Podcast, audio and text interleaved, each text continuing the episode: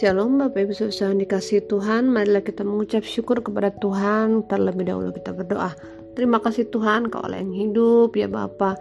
Kami bersyukur atas pertolonganmu Atas perlindunganmu Atas penyertaanmu sepanjang uh, hari-hari dalam hidup kami. Saat ini Tuhan kami rindu untuk mendengar firmanmu Pimpinlah kami ya Roh Kudus, berikanlah kami pengertian dalam nama Yesus kami berdoa untuk syukur haleluya amin.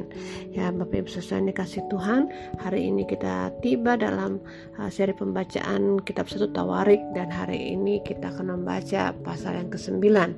Nah Bapak Ibu Saudara, uh, pasal yang ke-9 adalah berisi tentang daftar penduduk Yerusalem yang kembali ke tanah mereka setelah mereka meng, uh, mengalami pembuangan ya ke Babel dan Tuhan izinkan mereka dikembalikan ke tanah mereka.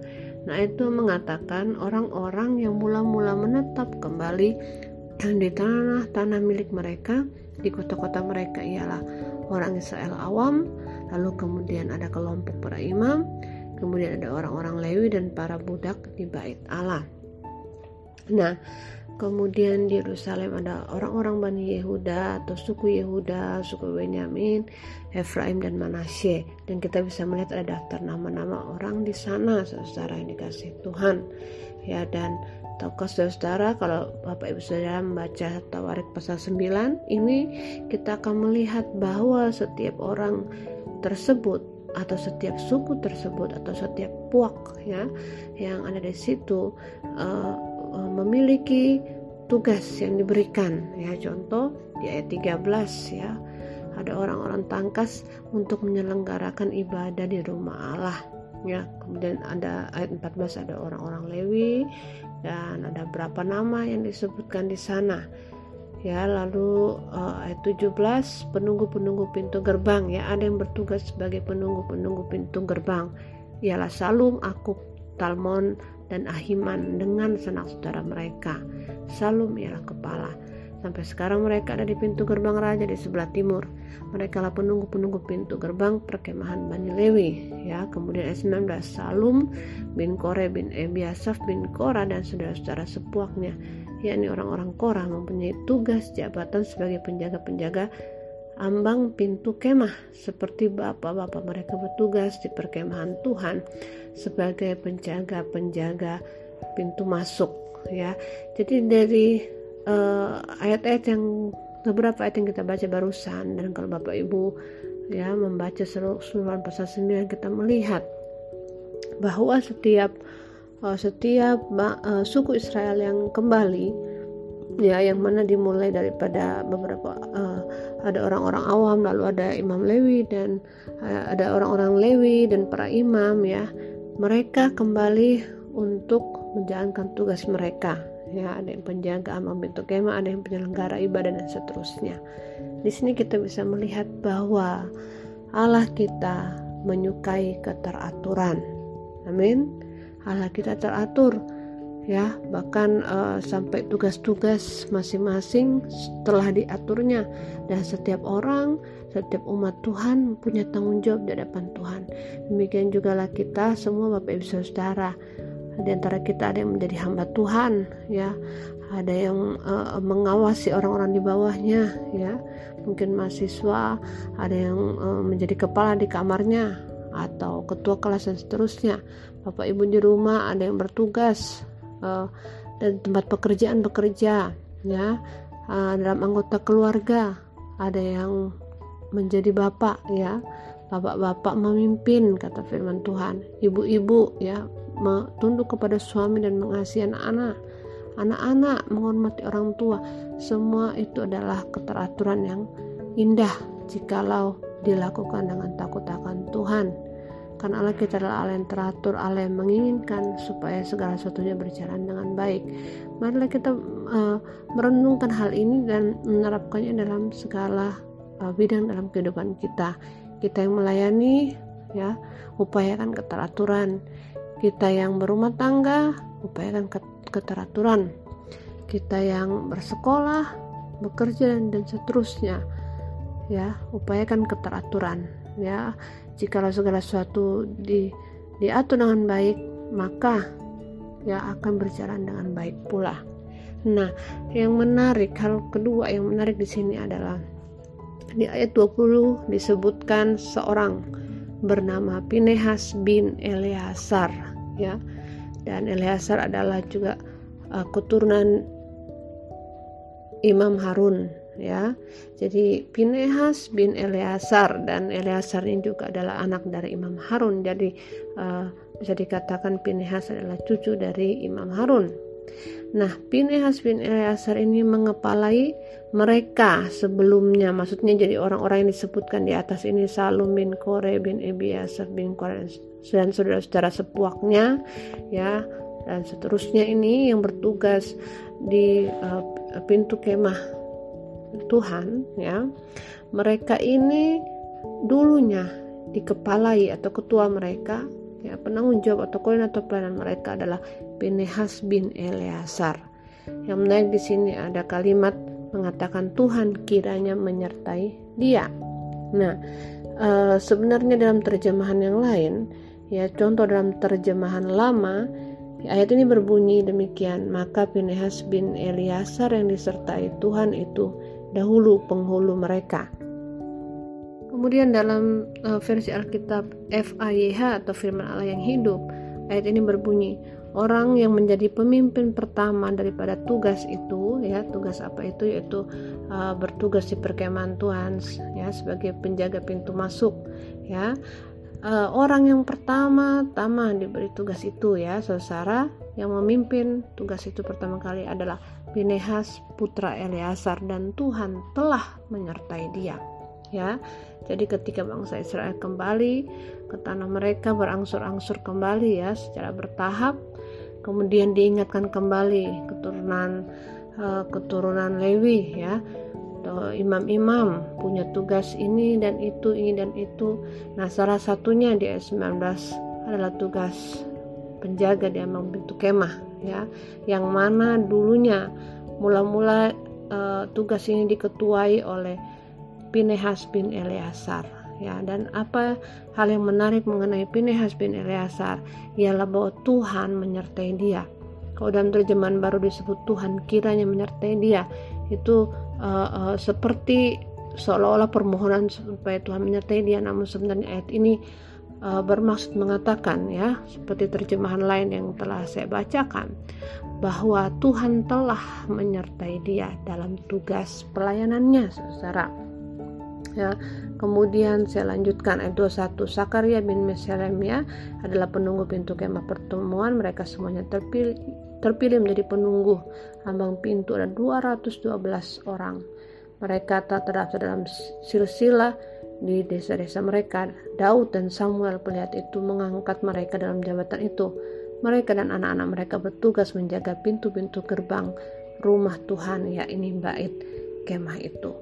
Jadi sekali lagi saudara ya eh, Daud dan Nabi Samuel atau uh, disebut juga sebagai pelihat ya atau nabi meng mengangkat orang-orang tersebut. Dan memang inilah ketetapan Tuhan bahwa bahwa ada keteraturan dalam menjalankan pelayanan. Allah kita adalah Allah yang teratur, amin. Dan yang kedua kita eh, merenungkan firman Tuhan, mau belajar dari orang yang disertai Tuhan yaitu Pinehas bin Eleazar. Apa sih hal yang membuat Pinehas bin Eleazar disertai Tuhan? Ya, ayat yang ke-25 dari kitab Bilangan. Mari kita membuka sama-sama Saudara.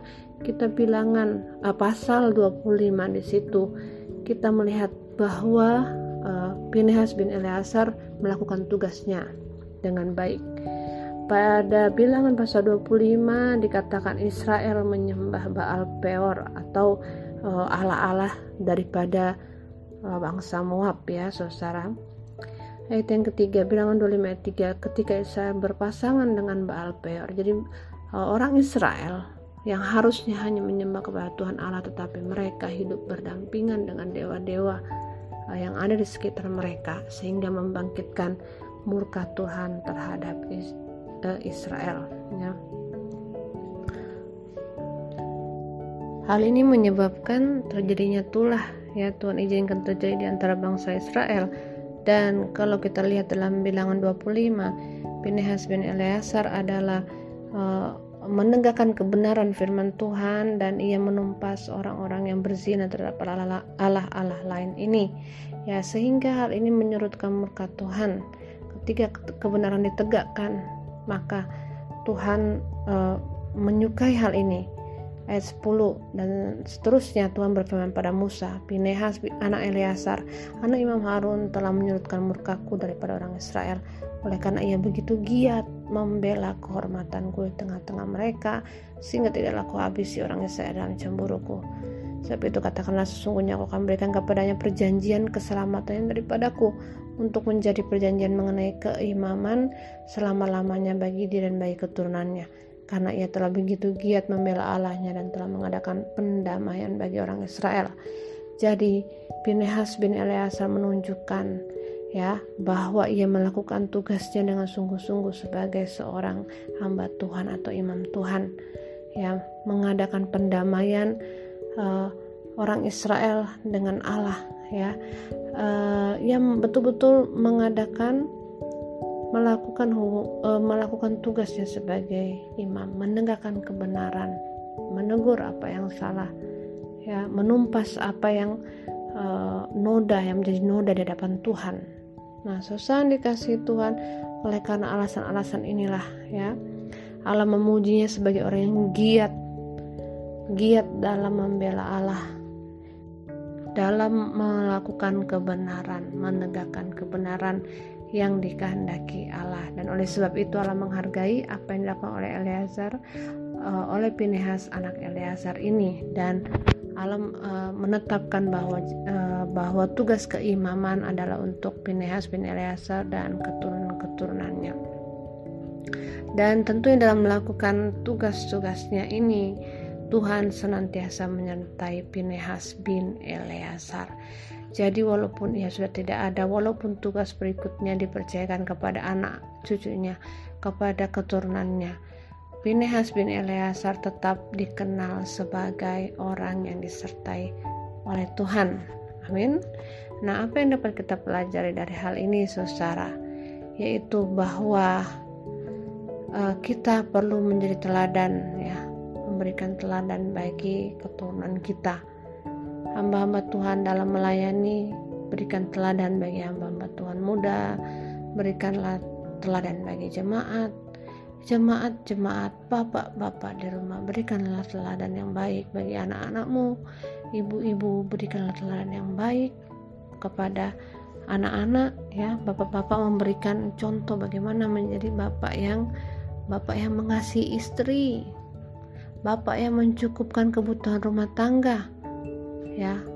Uh, perlihatkan hal itu di depan anak-anak bapak-bapak yang ada di rumah sehingga mereka bisa belajar oh bahwa sebagai orang dewasa sebagai kepala keluarga aku harus bertanggung jawab ya. Dan aku harus mengasihi istri dan anak-anakku bapak-bapak yang peduli. Ya lalu ibu-ibu juga menunjukkan bahwa seperti inilah ya wanita-wanita Kristen yang mengasihi Tuhan yaitu tunduk kepada firman, mengasihi dan tunduk pada suami serta anak-anak. Kemudian juga sebagai anak-anak kita melakukan apa yang menjadi kebenaran firman Tuhan. Dan tentunya orang-orang tua atau pemimpin-pemimpin apa pun posisi Bapak Ibu saudara saat ini di tempat masing-masing mari menunjukkan teladan yang baik. Amin. Hidup Pinehas bin Elias adalah sebuah teladan dalam melayani Tuhan. Bapak-bapak, ibu-ibu, dorong anak-anaknya untuk beribadah. Bagi anak-anak yang sudah remaja ke atas, dorong mereka untuk ikut ibadah tatap muka di dapur 12 ya.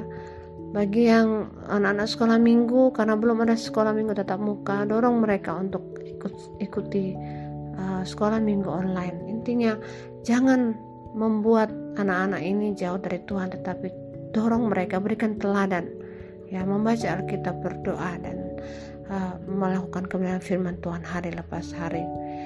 Dan hidup Pinehas bin Eleazar juga dikenang ya terus dikenang.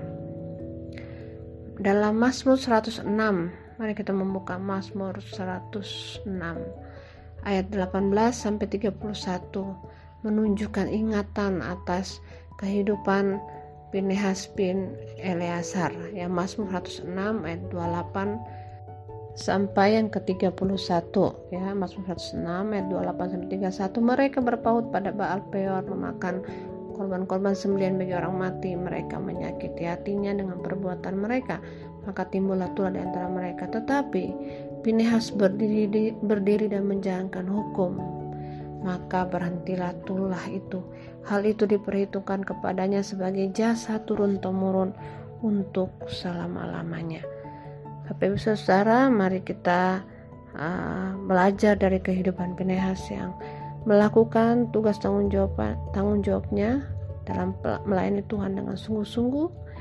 Ya, walaupun orang di sekelilingnya menyembah Baal Peor, tetapi ia menunjukkan bahwa ia harus menyembah Allah dan harus menegakkan hukum Allah. Bagi yang melanggar firman Tuhan ada hukumannya dan Pinehas bin Eleazar menegakkan hal itu dan itu menunjukkan bahwa ia tunduk kepada firman Tuhan. Dua hal yang kita pelajari hari ini adalah bahwa Allah kita adalah Allah yang teratur dan ia ingin ada keteraturan dalam segala hal yang kita lakukan dalam pelayanan, dalam rumah tangga, dalam kehidupan sehari-hari. Ya, jadilah teratur saudara sehingga segala sesuatu akan berjalan dengan baik dan lancar. Amin. Yang kedua, mari meneladani Pinehas bin Eleazar yang disertai Tuhan Orang yang disertai Tuhan oleh karena apa? Karena ia berani menegakkan kebenaran, karena ia menunjukkan teladan uh, kepada anak cucu dan keturunan lainnya. Kiranya hidup kita akan menjadi berkat di mana pun kita berada. Mari kita satu dalam doa. Terima kasih Tuhan yang baik buat kasih dalam hidup kami, pimpin kami dalam kebenaran, pimpinlah kami untuk hidup seturut dengan firman-Mu Walau apa pun yang ada di sekeliling kami, biarlah kiranya kami tetap mengandalkan Tuhan dalam kehidupan kami. Tuhan berkati rencana untuk pembangunan gereja, Tuhan pimpin, Tuhan cukupkan juga, dan segala kebutuhan kami yang lainnya kami serahkan dalam tanganmu. Dalam nama Yesus kami berdoa, haleluya. Amin. Shalom Bapak Ibu Saudara. thank you